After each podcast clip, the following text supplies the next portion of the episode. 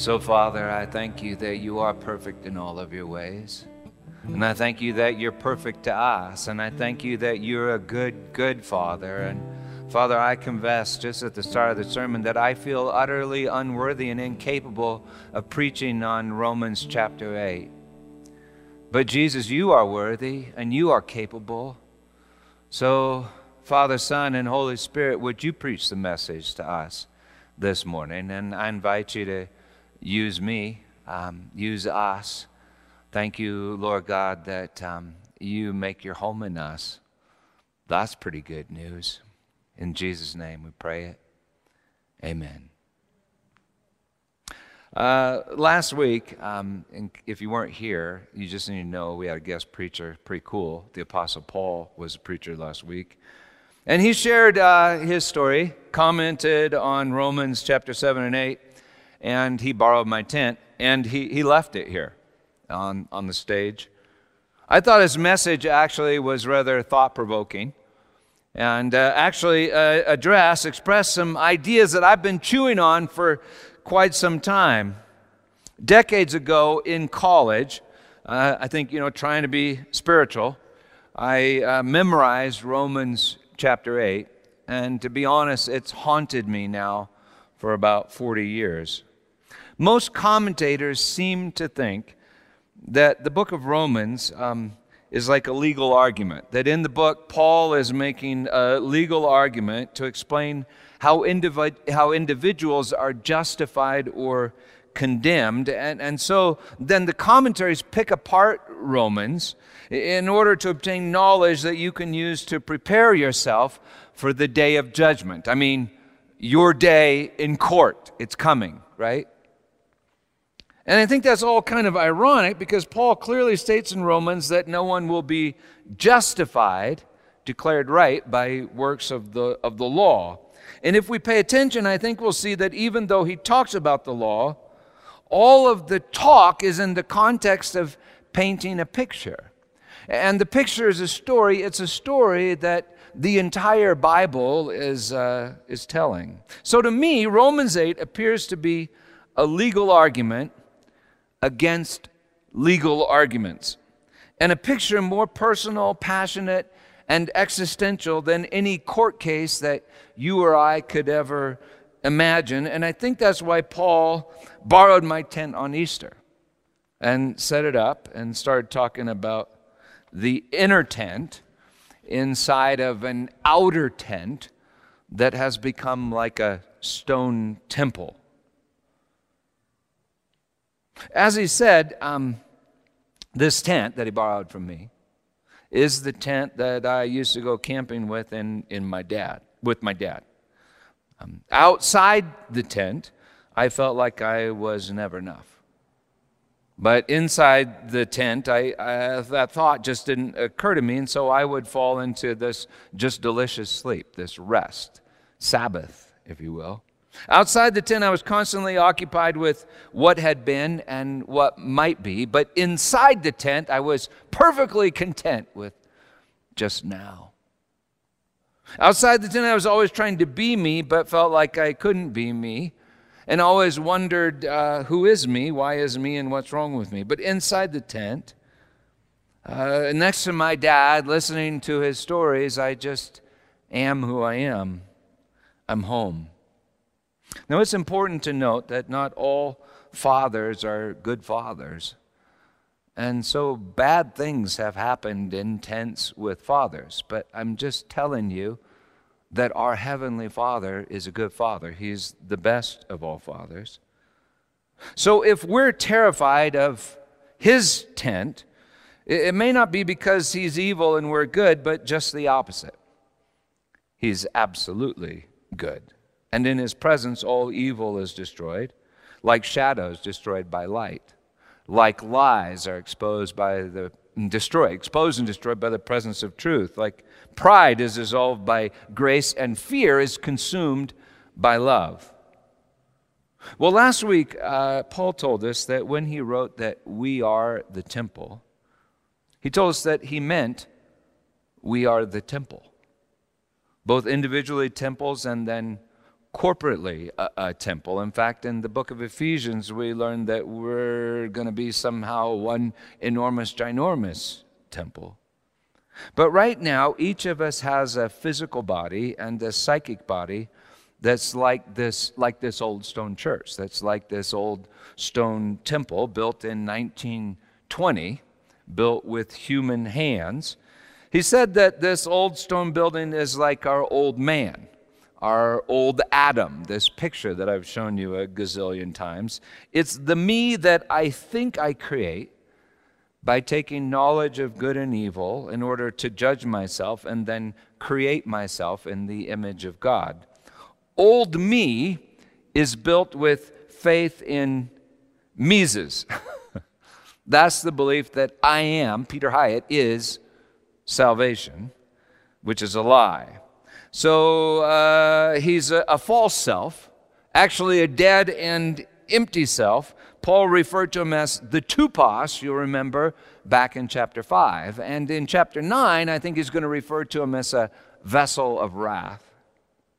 But in the depths of this old stone temple, there is an inner tabernacle or a, a tent, and it's actually not built with hands. It's eternal, and in it everything is good and it is finished. I think he would call this the, the new man, or the me that God creates.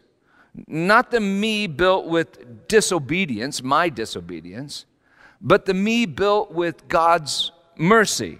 It's built with the faith of Jesus and is actually somehow incredibly the body of Jesus. And so Paul wrote this to the Galatians saying, It's no longer I who live, but Christ who lives in me. And the life which I now live in the flesh, I live by the faith of the Son of God who loved me and delivered himself up for me.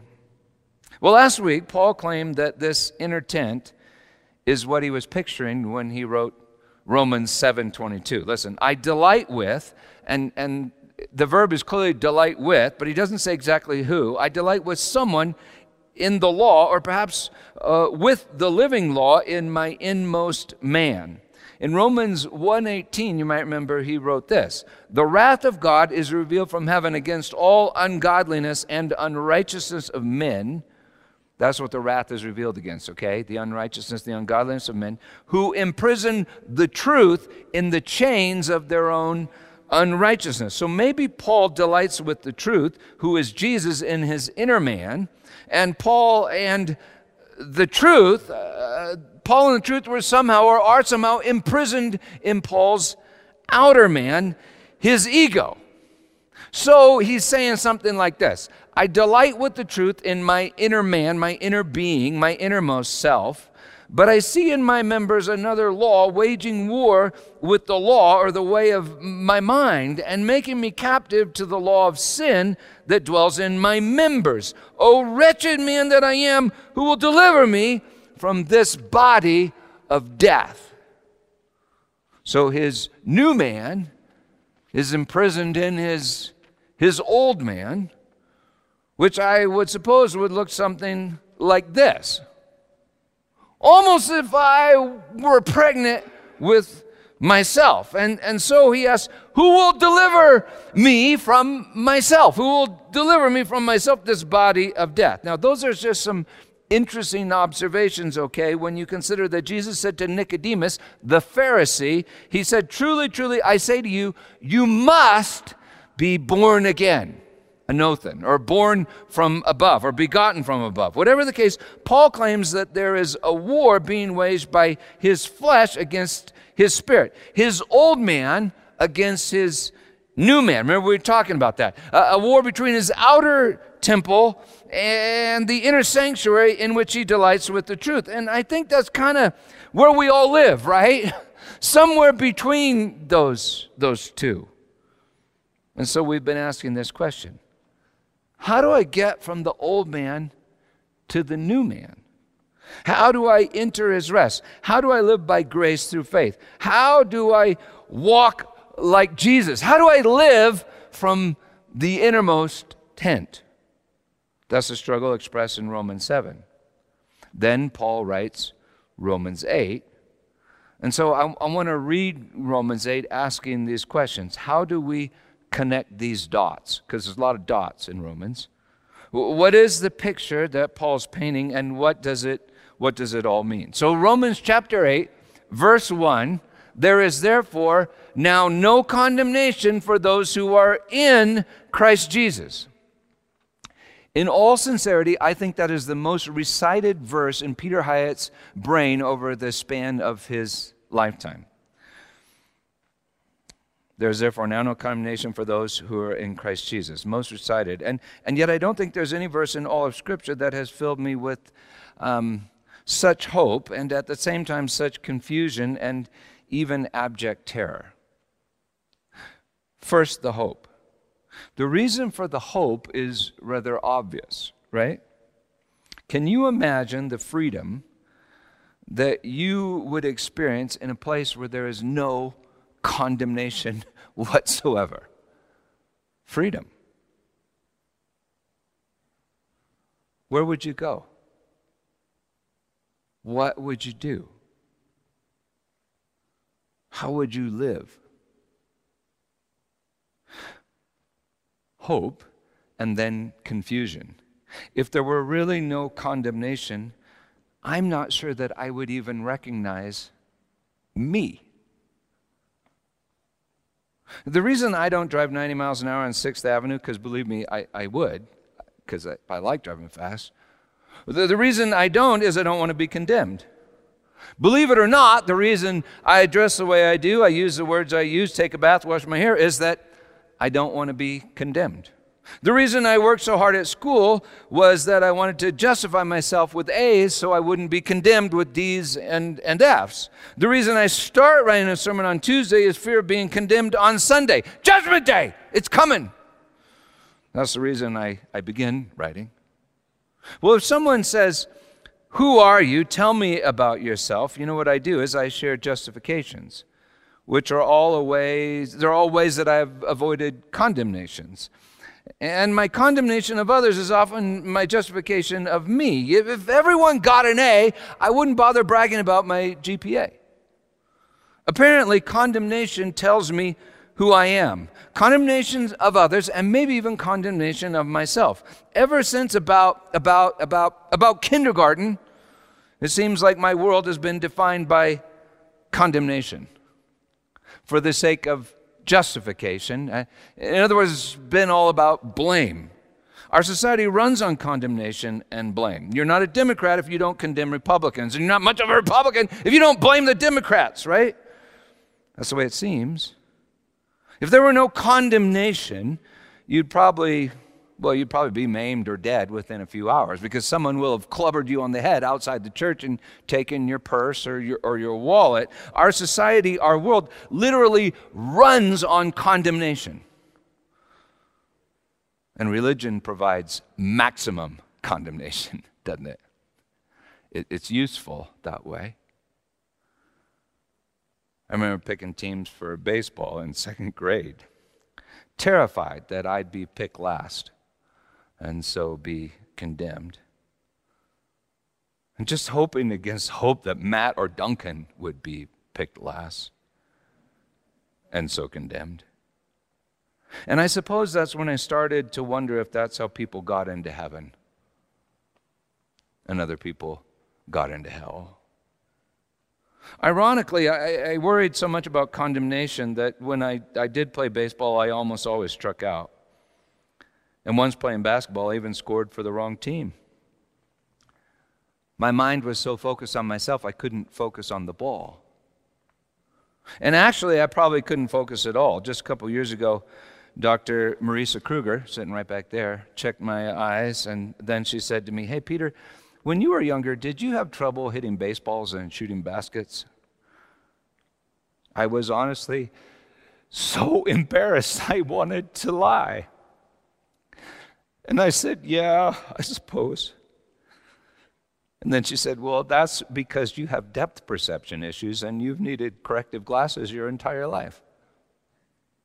Remember, my first thought was, You mean I don't have to hate myself? I wonder if I would even recognize myself if I, if I didn't condemn myself. And would I recognize anyone else if there were no condemnations? And maybe everyone needs, maybe everyone needs corrective glasses. Maybe everyone needs corrective hearing aids. Maybe everyone needs corrective willpower and corrective faith and corrective hope and corrective love. And, and maybe we're to provide the correctives for one another. So one person is a hitter, another person is a catcher, another person is a pitcher, and together we're just like an incredible team. I'm just saying that all my life I've been preparing myself for some sort of judgment day, my day in court. And so any stress, any failure, any suffering makes me fear condemnation. And so I begin to condemn in the hopes that somehow maybe I can justify. In other words, I seize control. I woke up around 3 a.m. on Thursday morning with Romans 8 1 running through my head. There is therefore now no condemnation for those who are in Christ Jesus. And then I had this thought you know, I condemn myself quite a bit. In fact, I realize that I actually try to justify myself by condemning myself. As if I could beat God and everyone else to the punch, and then maybe they would justify me because of my profound humility if I don't have something to condemn in me, I'll find something to condemn in me, all in a desperate attempt to justify me, which is an obsession with me and the very opposite of humility. but that realization at 3:10 a.m. on Thursday morning is just more condemnation. There is therefore now no condemnation for those who are in Christ Jesus. So I started condemning myself for condemning myself, which is like, you know, just a swirling vortex of condemnation and self at 3:11 a.m. and then all of a sudden it occurred to me, holy crap, I'm not in Christ Jesus. For there is therefore now no condemnation in Christ Jesus, and the vortex of condemnation just turned into like a tornado of condemnation. But then I thought, well, what is not in Christ Jesus? Colossians 1, in him all things were created. He is before all things, and in him all things hold together. So if I'm not in Christ Jesus, maybe I don't even exist, and I certainly cannot hold it together. And that's kind of a little terrifying. And I can't stop condemning myself or condemning myself by condemning myself. So what do I do? I condemn myself. And Judgment Day is coming, Sunday is coming. I'm to preach a sermon on no condemnation in Christ Jesus when I am a raging vortex of condemnation.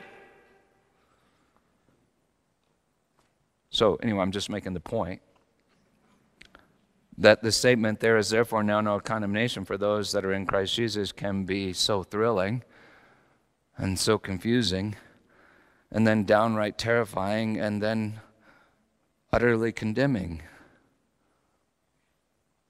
I literally just wanted to die. So around 3:30 a.m. I just had to cry out, "Dad! Father, Dad, help me."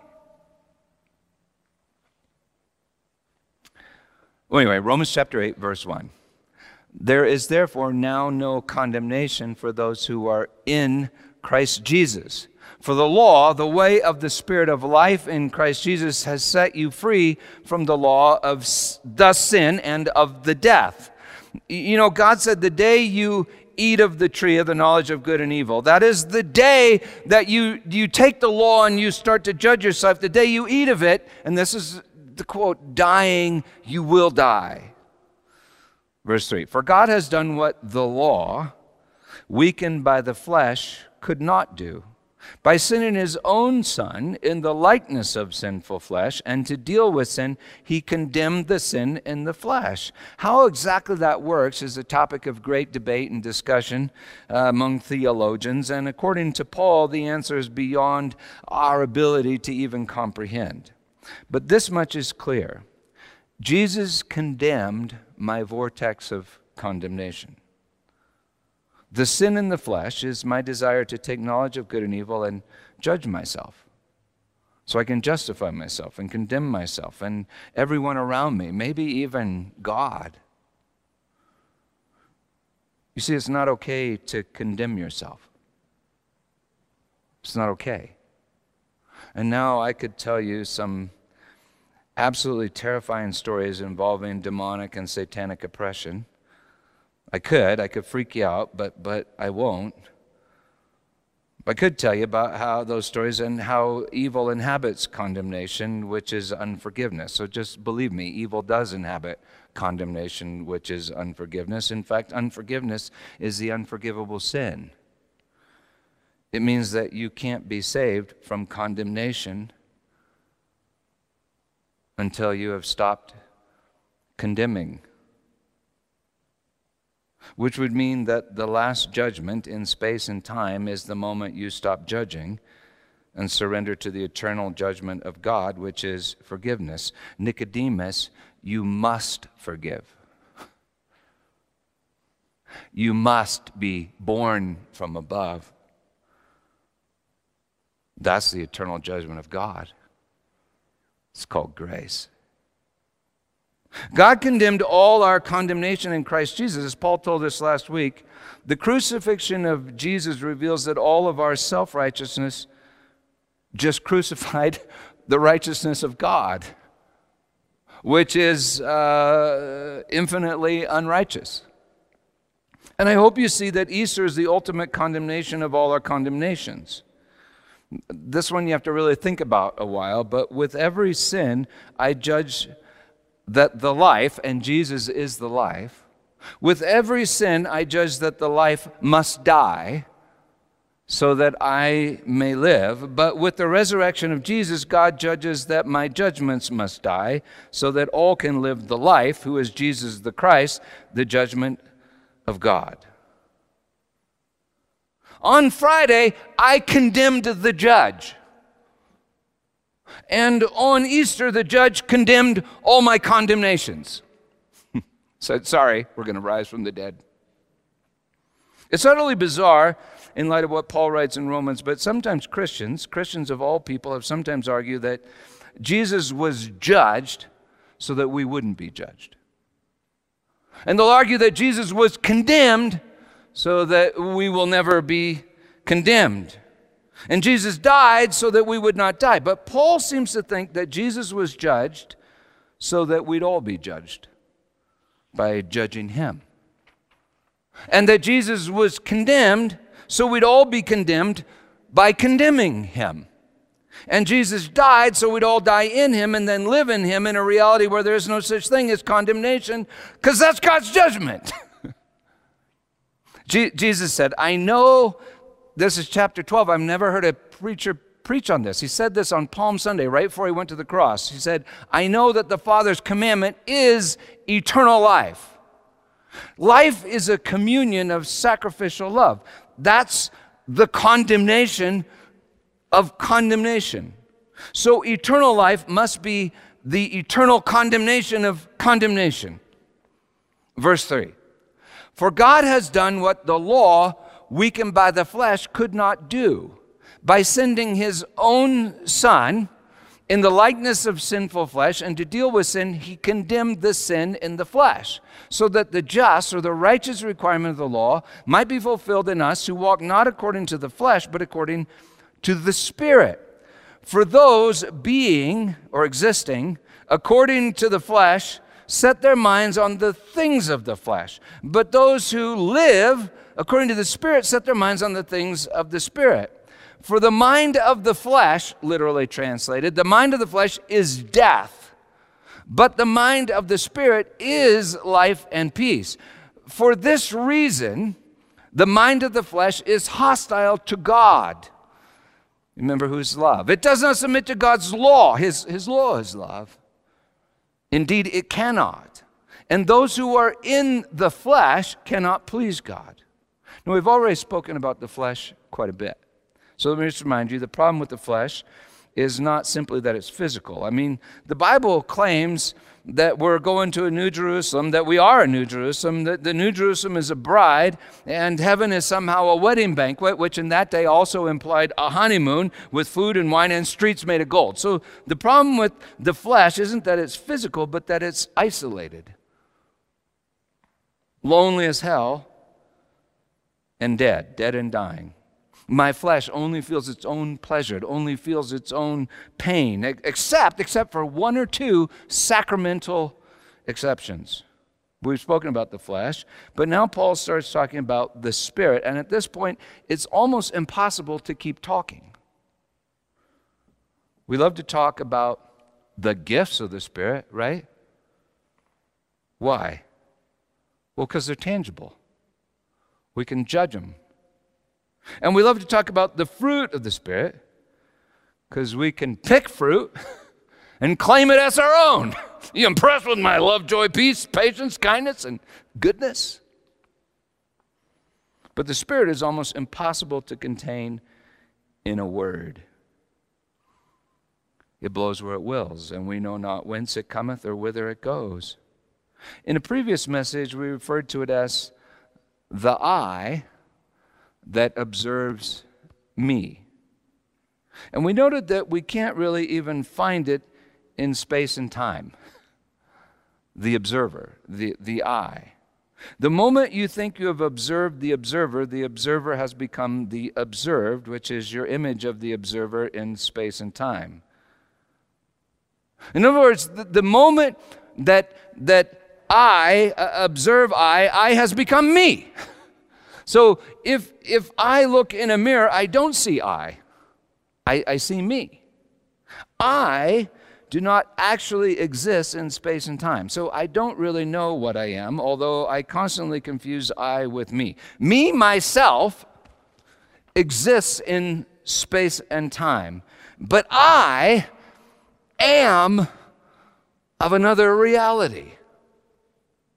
And to make matters worse, neither Greek nor Hebrew have capital letters, and Paul doesn't seem to think it matters. Most English Bibles will include a footnote in chapter 8, several different places, in reference to the word spirit, noting that the translator doesn't really know whether or not spirit should be capitalized. In other words, they don't know if Paul is talking about God's spirit or our spirit, or maybe both. And to make matters even worse, in some of Paul's writings, he claims that there is only one Spirit. And in 1 Corinthians, he claims that he who is joined to the Lord becomes one Spirit with him, and we know that his Spirit is the Holy Spirit. And to complicate matters even further, Spirit, Ruach or Neshama in Hebrew, or Pneuma in Greek, Spirit is also translated breath.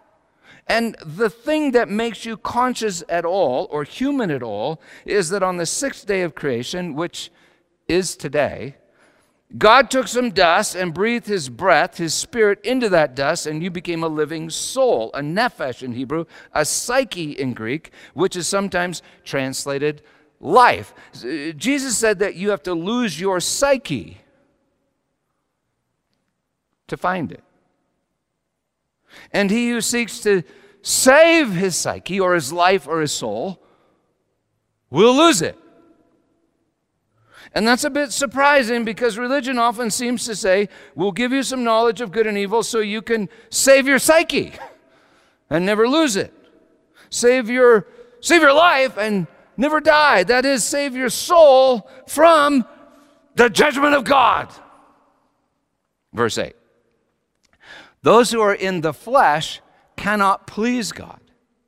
But you are not in the flesh, you are in the spirit, since the Spirit, the breath of God dwells in you. And any Jew would say, Well, of course the breath of God dwells in me. If it didn't dwell in me, I wouldn't be me. But you are not in the flesh, you are in the Spirit, since the Spirit of God dwells in you. Anyone who does not have the Spirit of Christ does not belong to him.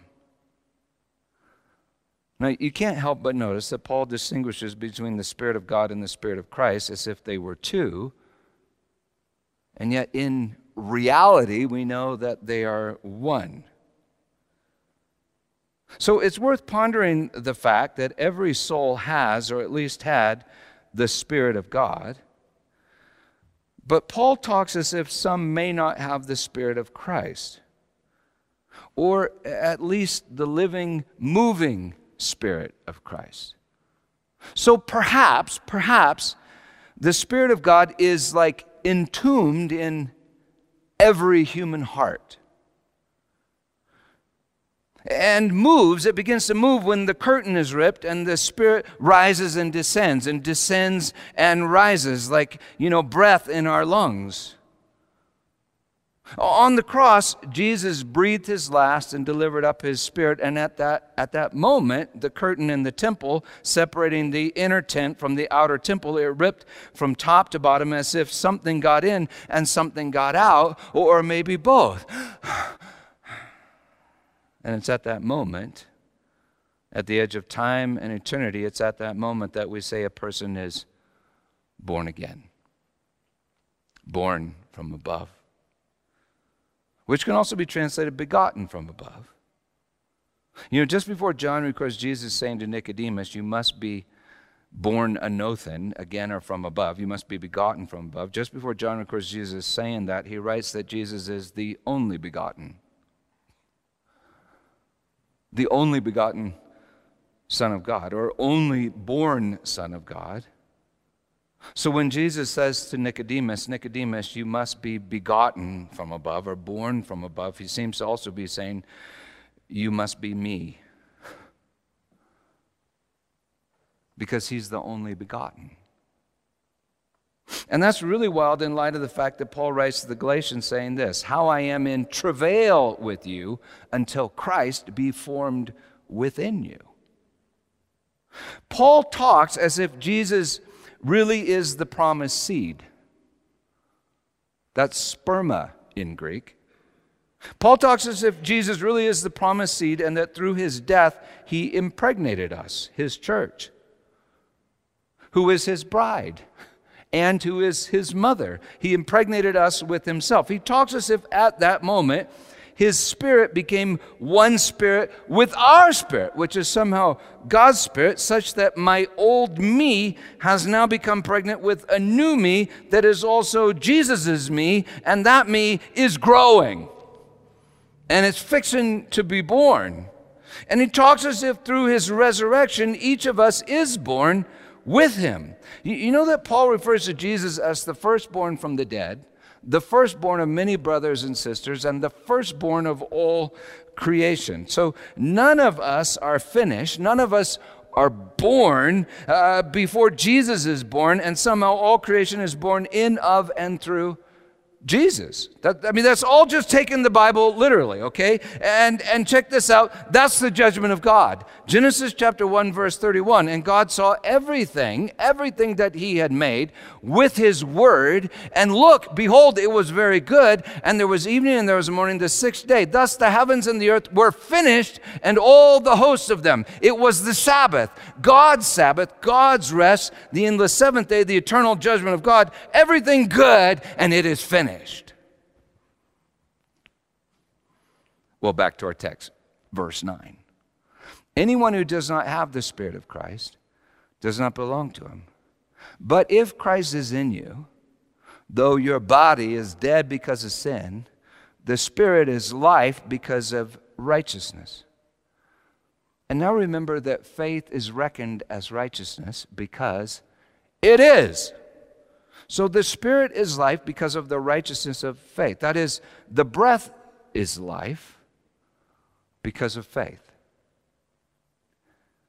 You know, it takes faith to breathe, doesn't it? To breathe is to expire.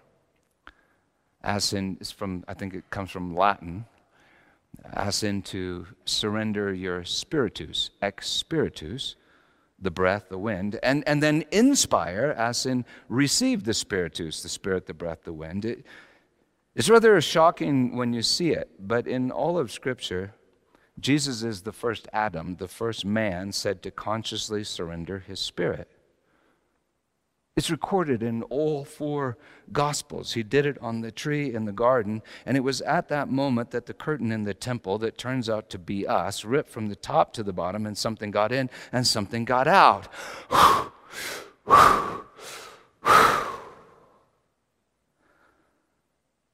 Until that point, all of Adam had been holding his breath.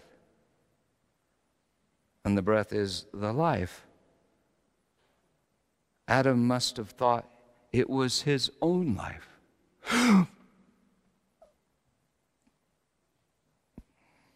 The breath is life, and the life is in the blood, like breath is in the blood. Well, you cannot live if you won't breathe. Unless, of course, you're a baby in a womb.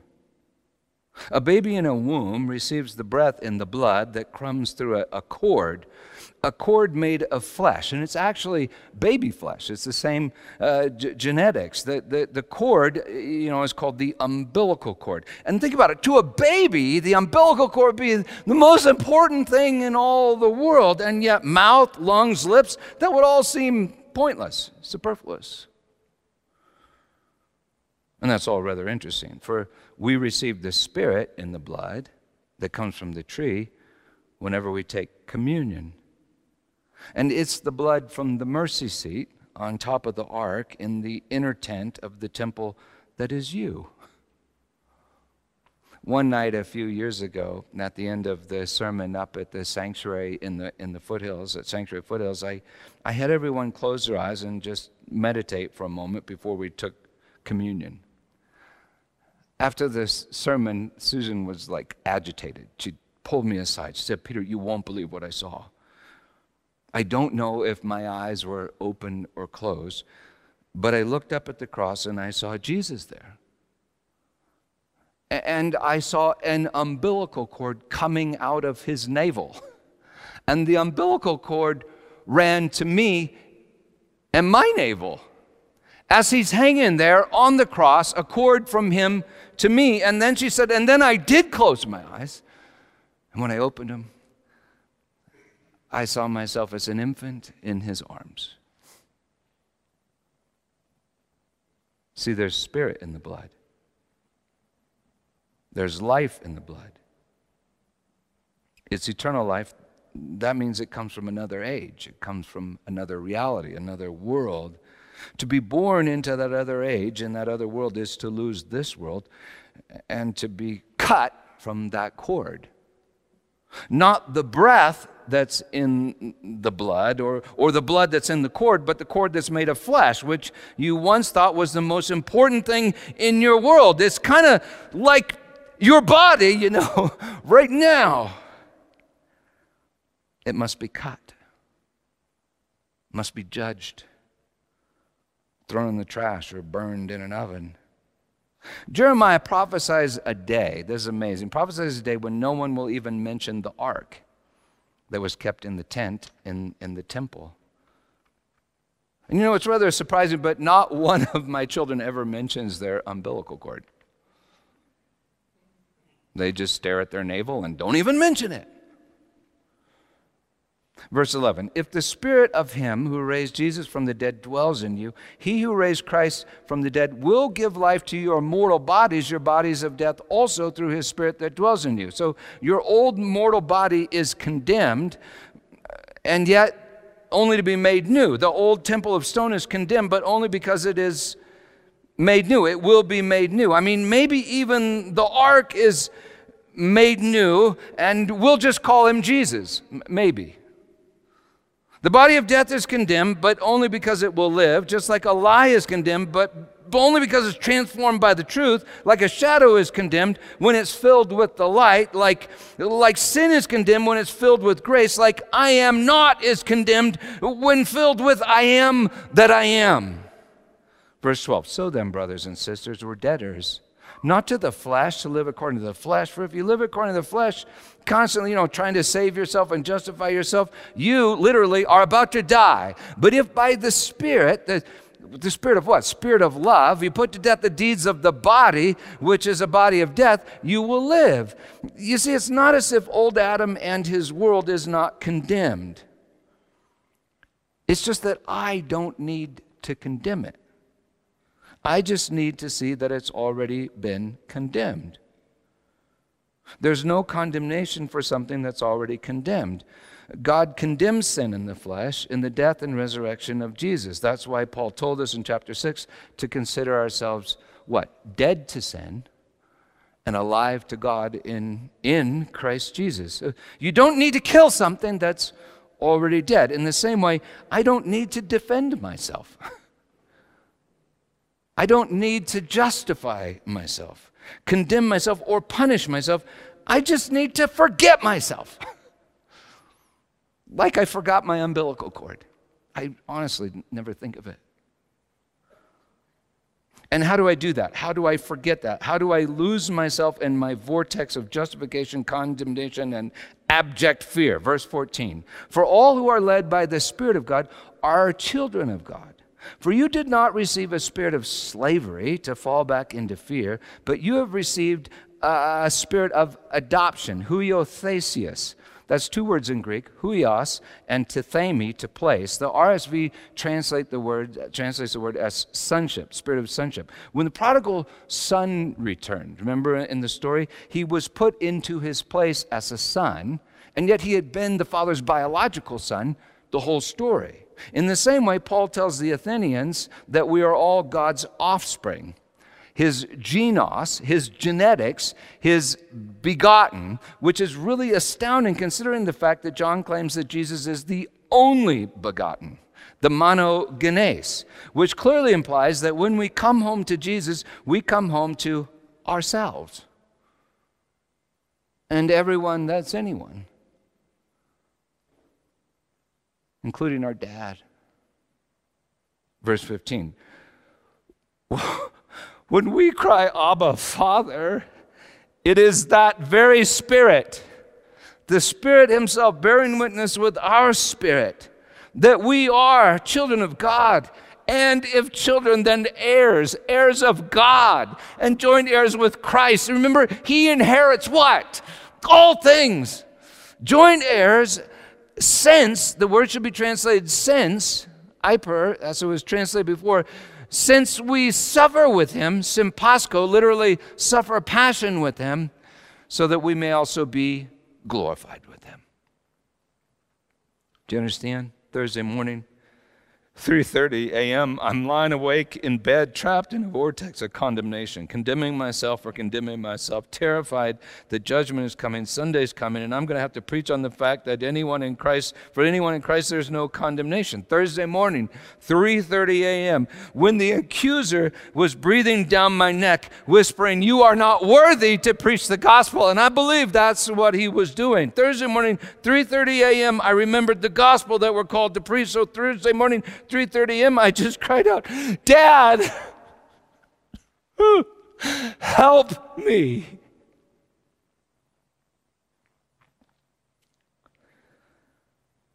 And something happened.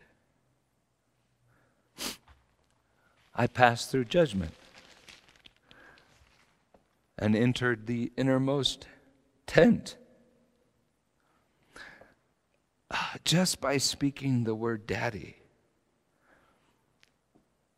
I became a child and entered the kingdom and was delivered from a vortex of condemnation. Something was lost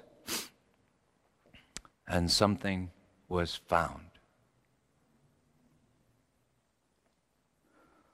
A new psyche was found, or perhaps I should say, was born and you see, when I'm born of this place, of that place, I don't need the flesh, for I breathe the Spirit. If anyone is in Christ, he is a new creation, wrote Paul in 2 Corinthians 5. Old things have passed away. Behold, all things have become new. Uh, the true me is actually born of a false me that doesn't actually exist and can't hold anything together. So a me that cannot be condemned is born of a me that is already condemned, born into a reality that is eternal. I entered this tent, and, and, and, I, and I tell you, tell you what, I still must enter the tent day by day, day after day, until everything is in the tent or until everything is born of the tent. I don't even know exactly how to express it. Maybe that's because we're getting close to the center, we're getting close to e- e- eternity. But I do know this it hurts to die. And we'll talk about this in a couple weeks. It also hurts to be born. So Paul writes if we suffer the passion with him, we will also be glorified with him. Firstborn from the dead, firstborn of all creation, firstborn of many brothers and sisters. Next verse, verse 18. I consider that the sufferings, passions of this present time are not worth comparing with the glory about to be revealed to us.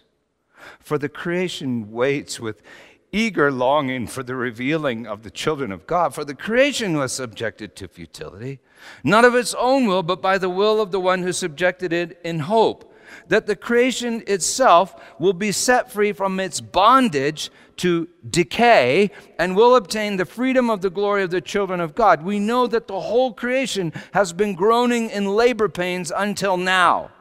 And not only the creation, but we ourselves who have the first fruits of the Spirit, we groan inwardly while we wait for adoption, huiothesia, sonship, the redemption of our bodies. For in hope, in this hope, we were saved. Sozo. In this hope, we were delivered.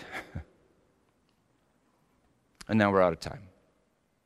So I'll end with I'll end with this.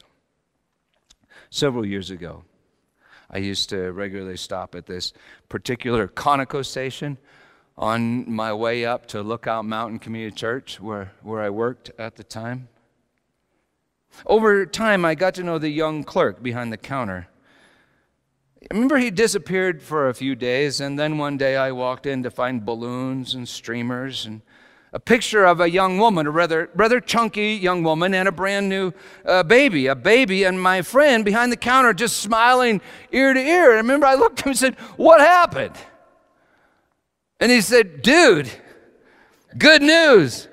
My girlfriend, I think he said girlfriend, might have been wife, he said, My girlfriend had a baby. And I said, Dude, I didn't know she was pregnant. He said, Dude, I didn't know she was either.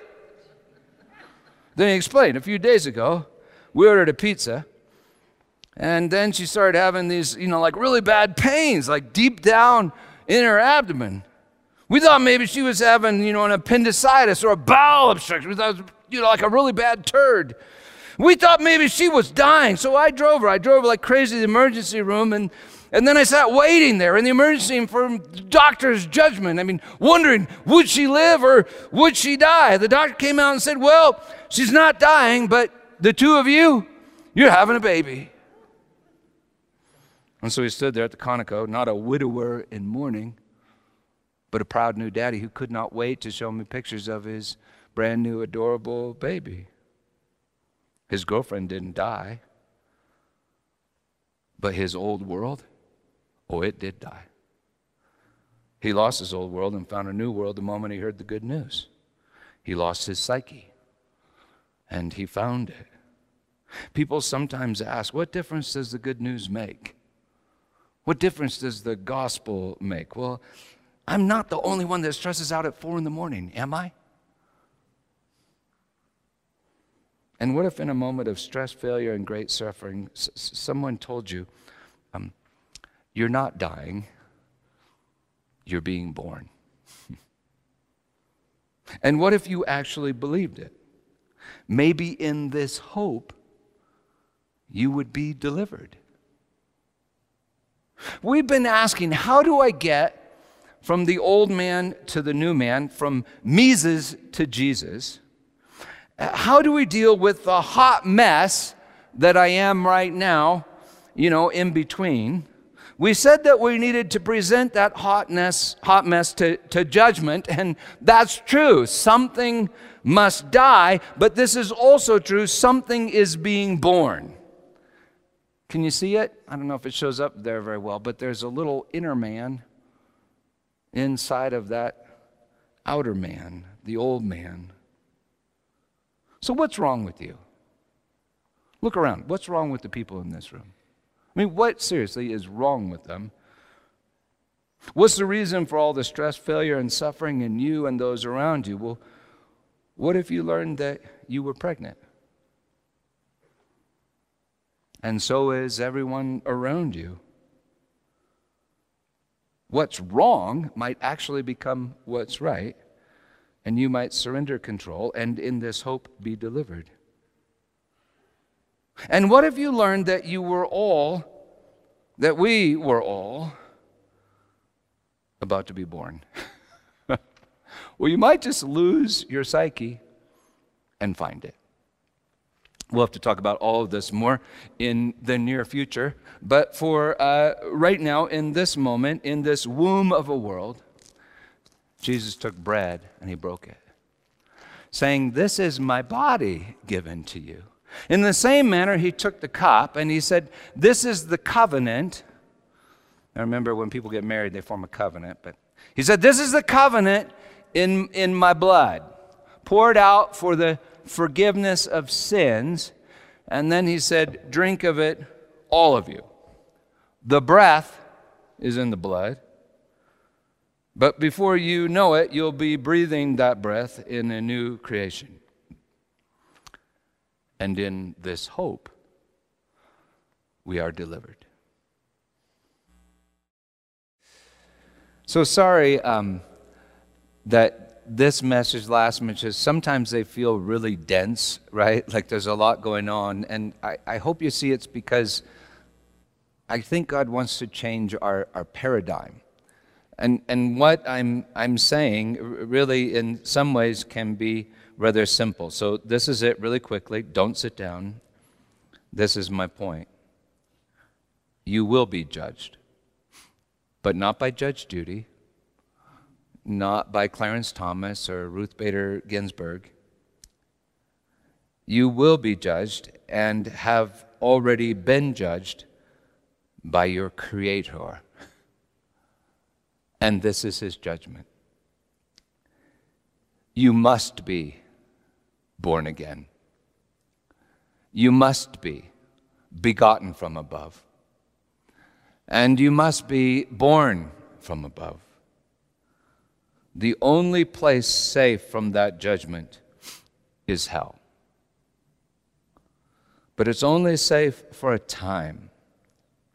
For even there, the judgment of God will find you. As Isaiah said, even the earth will give birth to the dead. The Rephaim in Hebrew should be translated the ghosts. but you don't have to wait till then. you can believe the gospel now.